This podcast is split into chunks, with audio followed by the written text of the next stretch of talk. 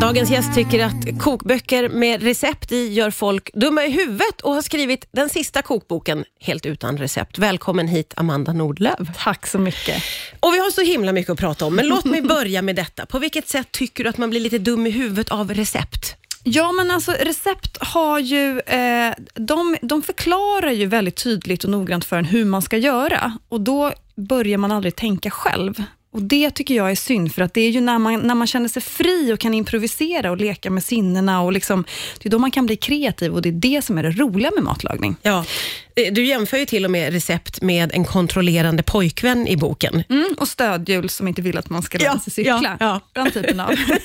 ja, men det kanske är lite tillspetsat då. Alltså jag, jag, såklart så finns det recept i mitt liv också någonstans, men, men jag tycker att det är, recept har, de har en lite förnumstig ton och jag tror att det är, det är en rest från, på den, förr i tiden så hade recept en väldigt tydlig målgrupp och det var hemmafruar och de var ofta framtagna noggrant och omsorgsfullt i olika testkök och de hade provat och provlagat igen och sådär.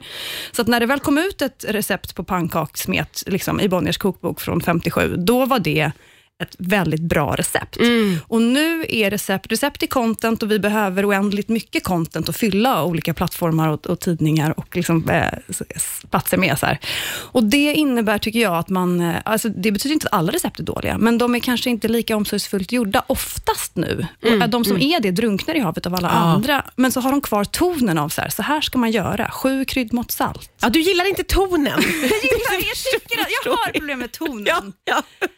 Och jag tycker det är skönt att du pinpointar det, för när jag läste det i din bok så tänkte jag, ja, eh, man kan faktiskt känna sig lite dum av att försöka följa ett recept. Det ligger verkligen någonting i det. Ja, men det är ju en, auktorita- det är en Ja. auktoritet som inte egentligen vi behöver. Vi, vi kan ju faktiskt laga mat. Vi är ju vuxna. Vi har ju lagat mat man, ganska många gånger i våra liv.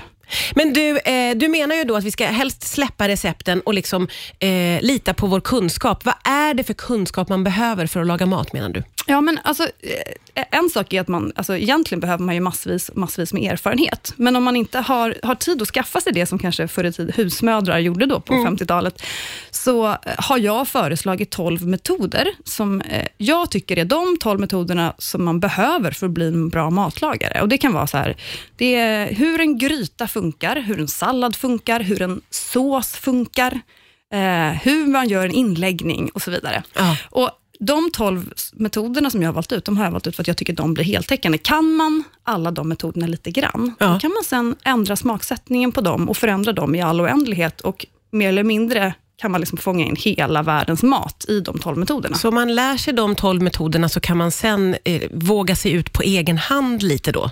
Ja, men det är min tanke. Man, Ja. man behöver liksom lära sig lite grann. Då. Det finns ett liten, en liten teoridel i varje kapitel, så man måste liksom läsa på med vad funkar, med, vad är ett långkok och hur, hur blir det lyckat? Man måste lära sig ett par grejer, så det är en liten, liten skola. Liksom. Men när man väl har, det är ett uppslag å andra sidan, så när man väl har tagit sig till sig det, då, då tror jag, då får man det här självförtroendet som gör att man vågar leka och prova och experimentera och använda sina sinnen istället. Det här är ju den boken jag har väntat på troligtvis i hela mitt liv. Vi ska prata vidare strax här på Rix FM. Ja, det är Amanda Nordlöf som gästar idag, aktuell med den sista kokboken. Ja, den heter så. Det är en kokbok utan recept, eh, men med 12 metoder. Eh, och Jag som har bläddrat i den här, och jag är inte heller väldigt, eller särskilt skarp i köket, det vet ju alla som lyssnar på mig. Jag känner mig väldigt inspirerad av att göra en djupdykning i det här. Redan på sidan 15 så hittar jag en lathund som nog kommer att förändra mitt liv, tror jag Amanda. Och Det är den här, du behöver mer av, och så har du punktat upp Just det. den är ju helt oerhörd. Om, Det om, om, det smakar för, ja, om Mm. det smakar för barnsligt, då ska du göra så här. Det, det är exakt sånt som jag behöver, måste jag säga. Hur har du liksom kommit fram till, för du, du skickar ju med oss här, både vad man behöver lite i kyl och frys och skafferi och så. Hur har du landat i det? Ja, men alltså smaksättning. Jag inser ju också att om jag, om jag ska stå och säga att man ska ge sig ut och improvisera, om man inte är van vid det, så är det eh, snudd på pompöst. Alltså det, kan ju, det är ju jätteläskigt såklart. Man Ja. måste ju få först en liten portion självförtroende och lite, liksom, det är därför jag vill ge en lite metod och lite teori, så man kan liksom stå stadigt på sina två ben på trasmattan och liksom våga labba lite. Ja. Så därför, därför är till exempel de här eh, instruktionen, jag har liksom gjort en liten latund, som, den som du beskriver, för hur, hur vet man då när det ska vara mer syra? Ja, ja. Hur känner man Ja. det? Ehm, och, och det är, den är liksom baserad på, jag tycker att Alltså en av de största skillnaderna mellan folk som lagar väldigt god mat och folk som kanske inte gör det, tycker jag är huruvida man har smakat av maten först. Mm. Alltså att ta en liten stund, just i slutskedet när man lagar mat och det är som stressigast och man alldeles strax ska slänga fram det på bordet och folk sitter och väntar och hungriga. Att då ta en litet ögonblick av mindfulness liksom, och sticka ner en tesked i maten och liksom analysera. Ja. Ska det vara mer syra? Ska det vara mindre syra? Eh, och sen då hit, du vet, hitta någonting som kan eh, som kan liksom täcka upp för det här. Så att, eh, ja, där, det är den lathunden tänker jag du... Ja men precis, för det där har jag varit med om att jag har lagat någonting, då har jag följt ett recept eh, som har haft en ton mot mig. Eh, och sen så tänker jag, tonen, och så tänker jag, ja, det, det, är- det, det behöver någonting mer, men jag vet inte vad det behöver. Och den där lathunden kommer ju hjälpa mig jättemycket. För det handlar ju om, så här, vad tycker jag att det smakar? Okej, då säger lathunden vad jag ska stoppa i mer av. Exakt. Ja. Så då säger den så här, om, det känns lite platt och tråkigt, Ja. och platt är kanske liksom svårt, då, men det, ja, det är bästa ordet jag kan komma på att beskriva det, för då brukar det behövas lite syra. Ja. Då blir den pigg. Så om det känns lite trött och platt och liksom, Ja, då i med är det lite syra. Och det är det vanligaste problemet nästan all mat har, kan jag säga. Eh, och, och sälta, det brukar folk vara ganska bra på i allmänhet, så det, det, är, det brukar faktiskt nästan alla människor vara bra på att Ja, känna om det ja. behövs mer salt eller Ja, inte. just det. Men fett är en sån grej som är, när det känns lite spetsigt, tror jag att jag har beskrivit det som, eller när den känns, den känns lite, så här, lite frän, Ja. Då tycker jag då är fetma bra. Eh, så att lite grädde eller smör, eller kokosfett, eller en nöt, eller eh, något annat lent. Ost och, och att det kanske. finns alla de här alternativen också. Det är ju underbart att få, få så mycket hjälp på vägen. Det fantastiskt. Precis. Men du, eh, hur, hur, eh, hur hoppas du att folk ska använda den här boken då? Ja, men alltså, jag tror ju att många människor gärna vill bli en sån som slänger ihop något av det man har hemma. Alltså att, att ha den kunskapen, det är ju liksom en överlevnadsmetod. Det är ju någonting som gör att man kan klara sig när man är ute på landet eller du vet, i båten och man är, har, inte, har inte handlat eller inte orkar handla. Och Det är också ett sätt att spara ganska mycket pengar. Om man hela tiden öppnar kylen och den ser nästan tom ut och tänker sig, nej men jag har inget hemma, jag måste gå och handla. Ja. Då blir det ju dyrt. Det är dyrt. Så det är också någonting med att öppna kylen och se tre skrumpna små grönsaker längst ner i en hörna och känna sig, ja, men det här kan jag göra en pasta av. Ja, den vill man ju vara. Verkligen. Vi ska prata vidare alldeles strax här på Rix FM. Det är Amanda Nordlöf som gästar. Ja, det är Amanda Nordlöf som gästar idag, aktuell med den sista kokboken. Det är en kokbok med metoder istället för recept. Jag vände och vred på den här boken i goda tio minuter innan jag till slut hittade ditt namn. För det står inte på utsidan eh, och ej heller någonstans i texten. Längst bak, pytte, pytte, pyttelitet, hittade jag det till slut. Varför har du inte med ditt namn på boken? Det är kul. Min mamma är också väldigt eh, frustrerad över att inte mitt namn står stort på boken.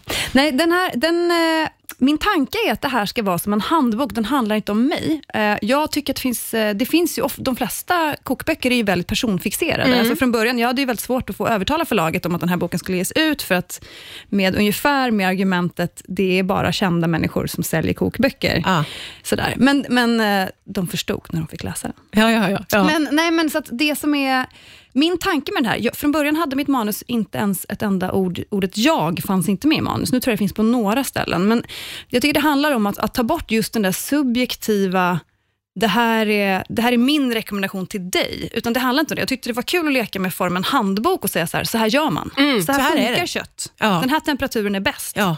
Och det känns ju väldigt tryggt när man läser det. Att det känns som att så här är det. Det tycker man ju väldigt mycket om faktiskt. Men hur var det att skriva boken då? För jag menar, när, jag, när man eh, läser de första sidorna där så känns det ju eh, inte personligt ska jag inte säga, men jag blir väldigt nyfiken på den här personen som känns lite arg på traditionella kokböcker och som pratar om tonen. Hur var den balansen då? Och så, vilken ton har jag själv då, kan man undra. Också en liten ton. Verkligen. Ehm, ja, nej men alltså det är, dels kanske det handlar om någon sorts eh, inställning till matlagning som handlar om att jag är alltid väldigt nyfiken på liksom sanningen. Jag tycker att det finns ett himla gissande och, och det är inget fel med det. Alltså jag är ju själv, själv en förespråkare för att man ska improvisera och prova, så att, att gissa är inget fel med det. Men jag tycker att just att recepten har en sån uppfordrande auktoritär ton, fastän man oftast, det finns inte så mycket sanningar inom matlagning och de sanningarna som finns, de är sällan representerade i recept. Så då tycker jag att eh, det finns någonting i att ta vara på de sanningar som faktiskt finns i en gammal hemkunskapsbok eller vad det är och sen så eh, låta det här vara just en handbok istället för det här är så som jag gör, eller det här tycker jag är mysigt att göra på julen, utan det här är mer en, så här gör man. Ja, ja precis. Men, och det kanske är den stora skillnaden, att, att det här är mer en handbok egentligen. Eh, hur tycker du att vi ska förhålla oss till de här traditionella kokböckerna? Ja, men alltså, jag, jag låter ju väldigt eh, så, jag låter ju väldigt arg i boken. Jag säger ju att recepten måste dö och sådana där saker. Ja, i. men jag äger ju själv såklart flera hundratals kokböcker och läser dem som om de vore lördagsgodis eh, hela dagarna mer eller mindre. Så att, eh, jag är en total kokboksjunkie och jag kommer inte, det här är inte min sista kokbok. Eh, jag kommer fortsätta köpa kokböcker efter den här också. Men eh, jag tycker att det är någonting som är, när man väl har metoden i ryggmärgen, när man känner att man kan, man vet hur, hur en sås funkar, man vet när man ska reda, man vet hur, hur, det liksom, hur man räddar en skuren majonnäs. När det sitter i musklerna och i sinnena, när man liksom kan det, Ja. då blir ju allt annat inspiration. Och Det är också min tanke med den här boken, att man ska kunna lära sig hur man lagar de här 12 grejerna, sen är man fri. Och Då kan man bläddra runt i kokböcker och veckotidningar och bläddra sönder sitt Pinterestflöde och bara plocka på sig det som man blir inspirerad av. Man behöver aldrig göra som de säger. Jag ska verkligen bli en elev eh, och ta hem den sista kokboken och eh, ta mig an de här 12 metoderna. Vi kan väl höras av om något halvår eller år kanske, så får vi se hur det är så för mig. nyfiken typ på hur det ska gå. Tack så mycket för idag, Amanda Nordlöf. Tack ska du ha.